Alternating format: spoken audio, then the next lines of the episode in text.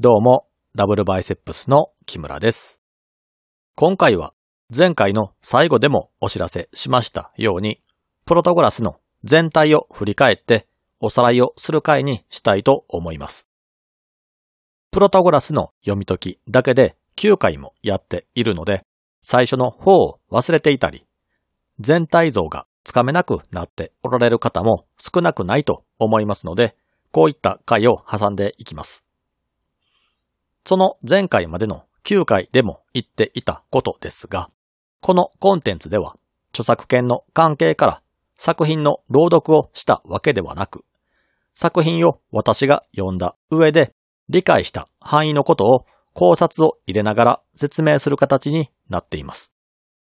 そのため、私自身の認識不足や理解不足、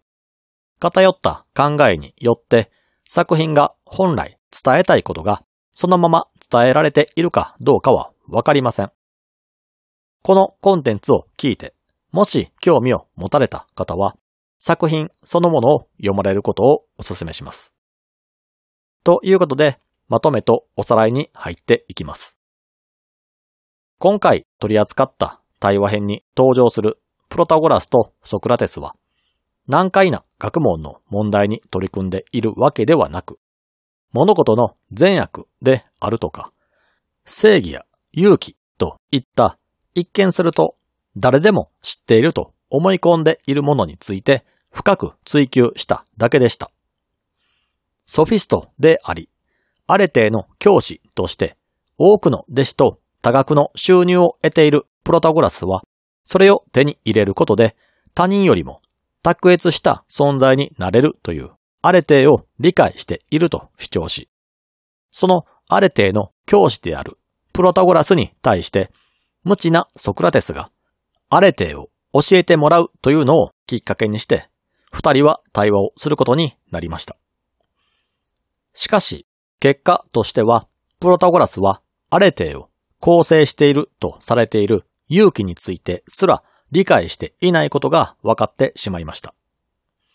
これは一番最後の結末を思い出してもらえればわかると思います。プロタゴラスは当初、アレテとは教えられるものだと主張し、教えられる存在だからこそ、自分はアレテを弟子たちに教えて、報酬を得ているんだと主張していました。アレテとは、運動の才能のように他人に教えられるようなものではないのではないですか？というソクラテスの問いかけに対しても、アレテとは知識のようなもので教えられる存在だと否定していました。アレテそのものがプロタゴラスの主張する通り、知識のように教えられるような存在であるのならば、当然のことながらそれを構成している正義や節制、経験、知識、そして勇気も他人に教育によって伝えることができる知識のようなものであるはずです。しかし、対話を進めていくうちに、勇気とは、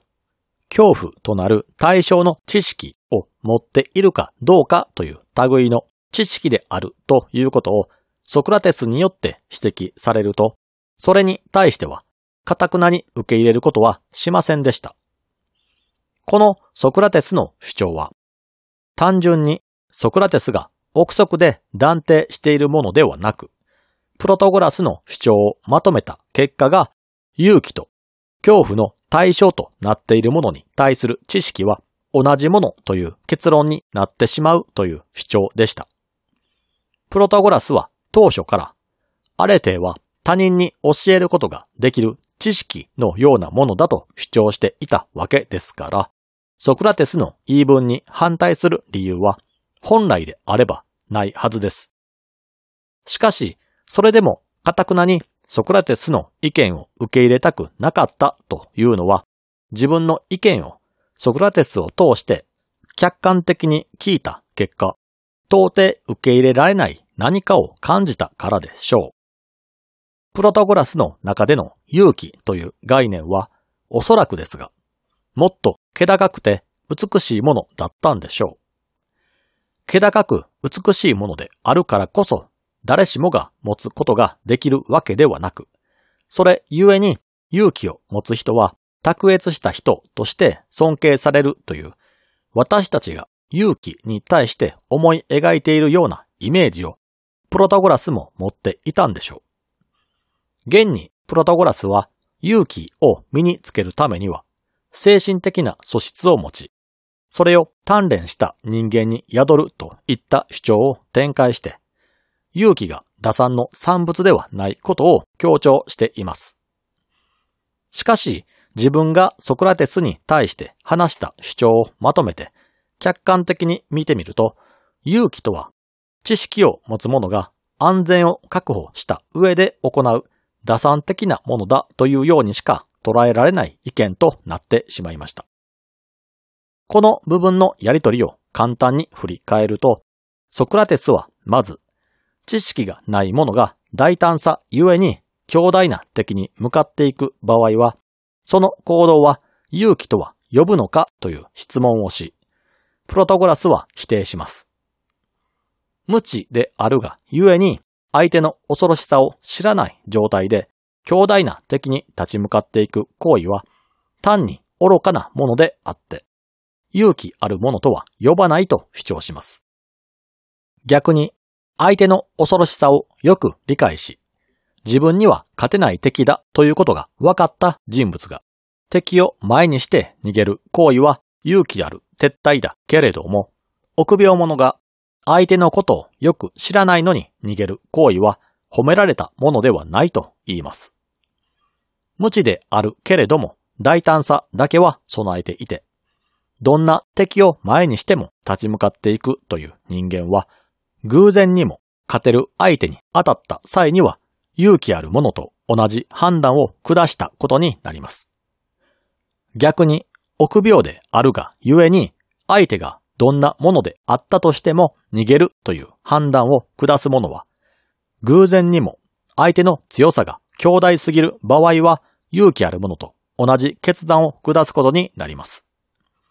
しかし勇気ある者と同じ選択をしたからといって彼らが勇気ある決断をしたとは言わないというのがプロトゴラスの主張です。では、勇気がある者と臆病者や大胆な行動を好む者との間に、どのような差があるのかというと、その差は立ち向かう相手に対する知識だけということになります。ただ、この意見は勇気ある者は勝てると分かっている勝負しか受け付けないとも読み取れるので、勇気とは知識を持つ者が行う打算的な行為とも言えてしまうわけです。ですが、私たちのイメージ的にもそうですが、プロトゴラスにしても、勇気に対してはもっと崇高なイメージを持っていたはずです。そのイメージとは、例えば自分の大切なものを守るために、絶対に勝てないと分かっているような敵に対して自分の命も顧みずに向かっていくような行動などです。そのため、ソクラテスが要約した話に対して否定的な態度を取るのですが、その後、ソクラテスは良い人生について一緒に考えようと言い出します。良い人生を歩むために必要なのは、ざっくりと言ってしまえば、先を見通す力ということになります。無知なものは今直面しているメリットやデメリットに目を奪われてしまって、もっと先の未来で待ち受けている、もっと大きなメリットやデメリットを見逃しがちです。ですが、知識を得て、先を見通す技術を磨けば、自分が進もうとしている道には、どのようなメリットやデメリットが存在していて、最終的にどのような未来に到達するのかが分かってきます。自分が理想とする未来を見定めて、その道中に転がっているメリットとデメリットの大きさを比べて、今選ぶことができる最善の道を選ぶことが知識を持つ者が行うべき行動です。目先のメリットやデメリットしか見ずに、それらに対して本能的に避けたり、寄っていったりするといった行為や感情に振り回されて行動するというのは、知識を持つ人間がやることではなく、動物と同じレベルになってしまいます。人間は本能や感情ではなく、知性を得ることによって得られる理性によって判断が下されるべきであるというのが対話を通して見えてきたプロタゴラスの主張でした。このプロタゴラスの主張によると、理性的な人間は大きなデメリットを避けて、常に正解の道を選び続けることで自分が目指す未来に到達できるということになります。生きている人間にとっての一番のデメリットは、死んでしまうことと思われるので、理性的な人間は当然将来に自分が死んでしまうような道は選択しないということになります。知性のあるものは常に正解を選ぶために危機的な状況に陥ることがないというわけです。この意見を踏まえた上で先ほどの勇気について考えてみると、プロタゴラスは勇気とは賢いものが計算によって選択するような打算的な行為ではないと主張し、もっと崇高なイメージのものだと思うわけですが、もっと崇高で尊い行動である。自分の命も顧みずに勝てないと分かっている敵に立ち向かうという行為を行うという決断は、知識を備えた理性的な人間は行わないというよりも、死が待ち受けるような選択はそもそも行わないために、そんな状況に陥らないということが分かってしまいました。つまり、勇気ある行動とは、知識を持つ者が計算を行って絶対的な安全を確保した上で行う行動ということになってしまいました。結果として、勇気を含むアレテとは、当初のプロタゴラスの主張通りに知識のように教えられるものということにはなったのですが、それほど尊いものでもないということになってしまいました。プロタゴラスがこの対話の結末に納得がいかなかったのは、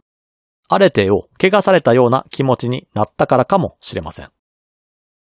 アレテを構成している特目と呼ばれるものは、今回取り扱ったもので言うのなら、正義、節制、経験、知識、勇気の5つということになりましたが、これらに共通する感覚として、崇高で尊いイメージを抱いてしまいがちです。この中で例えば正義を抜き出して考えたとしても、正義を宿すのは生半可な努力ではダメでしょうし、正義を宿した人間には、気高く偉大なイメージを抱いてしまいます。絶対的な正義の前には、多くの人がひれ伏してしまうでしょうし、みんなが身につけたいと思いつつも、どこか近寄りがたいようなイメージがあります。それもそのはずで、この対話編を書いたプラトンは、後にイデア論を唱えて、何かに宿った特目ではなく、それ単体の概念の存在に言及し始めます。例えば、目の前に美しい花があったとしましょう。その花は美しいという概念が宿った花ですが、その概念は花という物質に宿ってこの世界に現れてきています。美しいという概念は、それが宿っている花が消滅してしまうと、人間には認識不可能なんですが、プラトンのイデア論では、何者にも宿ることのない、それ単体として存在する概念の存在を主張します。つまり、美しい花であるとか、美しい人といったように、何かの形容詞として宿る美しいという概念ではなく、概念単体として美しいというものが存在するというわけです。美しさも一つの特目として捉えられているわけですが、これらの特目すべてが何かに宿るという形ではなく、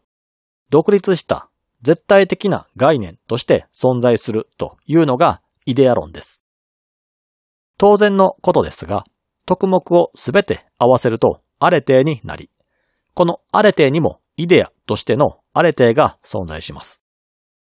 イデアとしてのアレテとは、絶対的な正義であり、すべての事柄を認識する頭脳を持ち、最も美しい存在です。このアレテのイデアというのは何かと似ていないでしょうか？アレテとは言い換えれば絶対的な善の基準であり、さらに言い換えるのなら一神教の神とも言える存在と同じです。この尊敬すべき神のような存在の一部である勇気が、単なる知恵のある者が行う打算的な行為だというのは、かなりの侮辱とも捉えられます。まあ、この時代では、一神教というのはメジャーではないですし、ここに登場するソクラテスやプロタゴラスもギリシャ神話の神々を信じているために少しニュアンスは変わってくるわけですが、一神教ではないにせよ、勇気を持つ者は同じように勇気を備えた神が宿っているという考え方もあったようなので、どちらにしても神と同等のものを侮辱されたという感じを受け取ったのでしょう。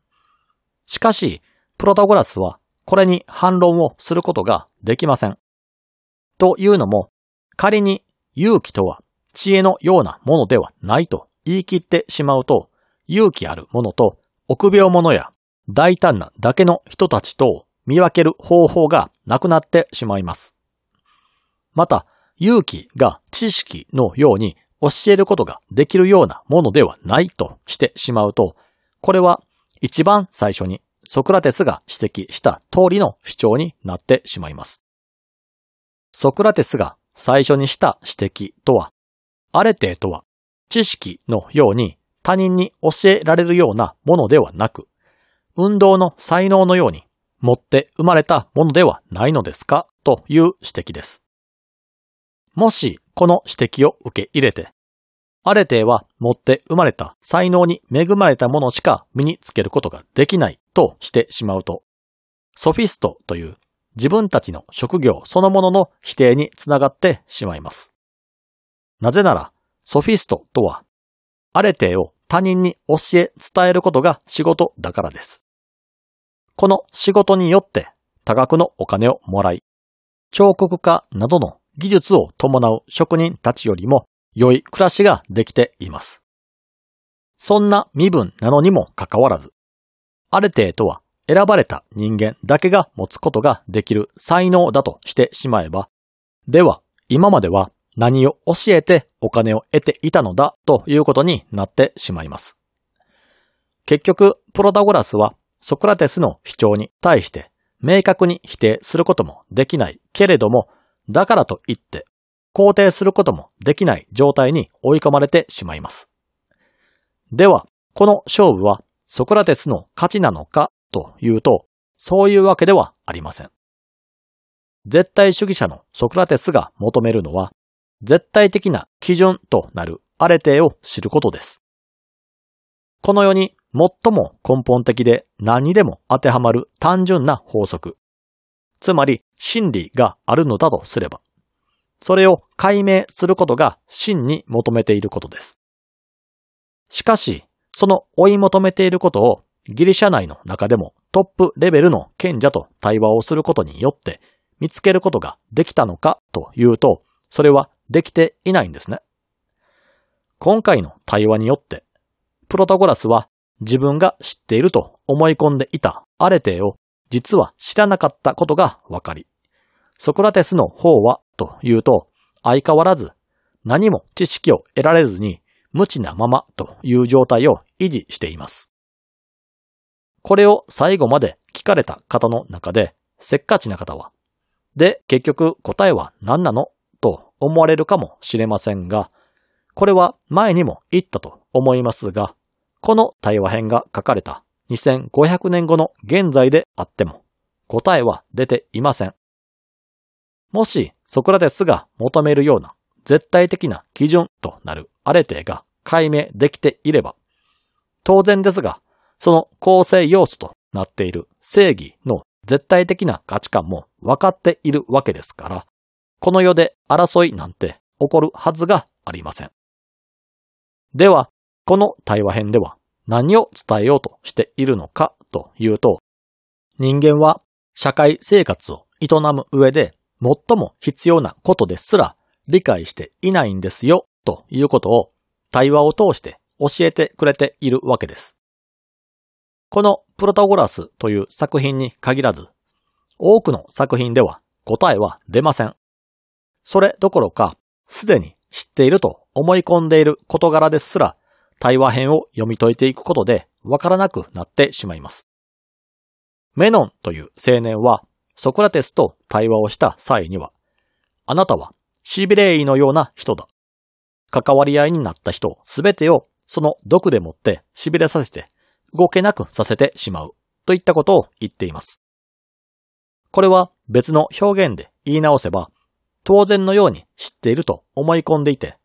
それで何不自由ない生活を送っていたのに、ソクラテスと対話をしたことによって知っていると思い込んでいたものがわからなくなってしまう。思考停止の状態になって、最も根本的なことすらもわからなくなってしまうと言っているわけです。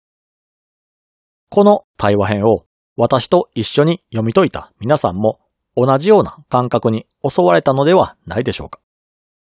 おそらくですが、この対話編に接する前は正義であるとか勇気について明確ではないにせよ、どのようなものなのかというイメージが頭の中にあったはずです。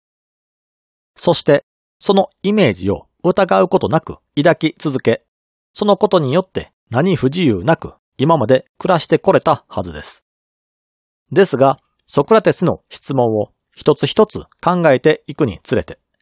そのイメージが破壊されていったのではないでしょうか。では、なぜこのようなイメージの破壊が必要なのでしょうか。普通の学問であれば、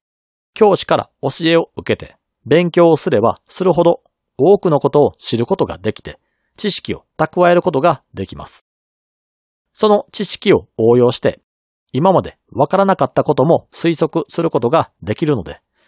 勉強することで自分が前に進んでいる感じが得られたりもします。しかし、哲学の場合はその逆で、勉強をすればするほど物事がよくわからなくなってきたりします。今回のように、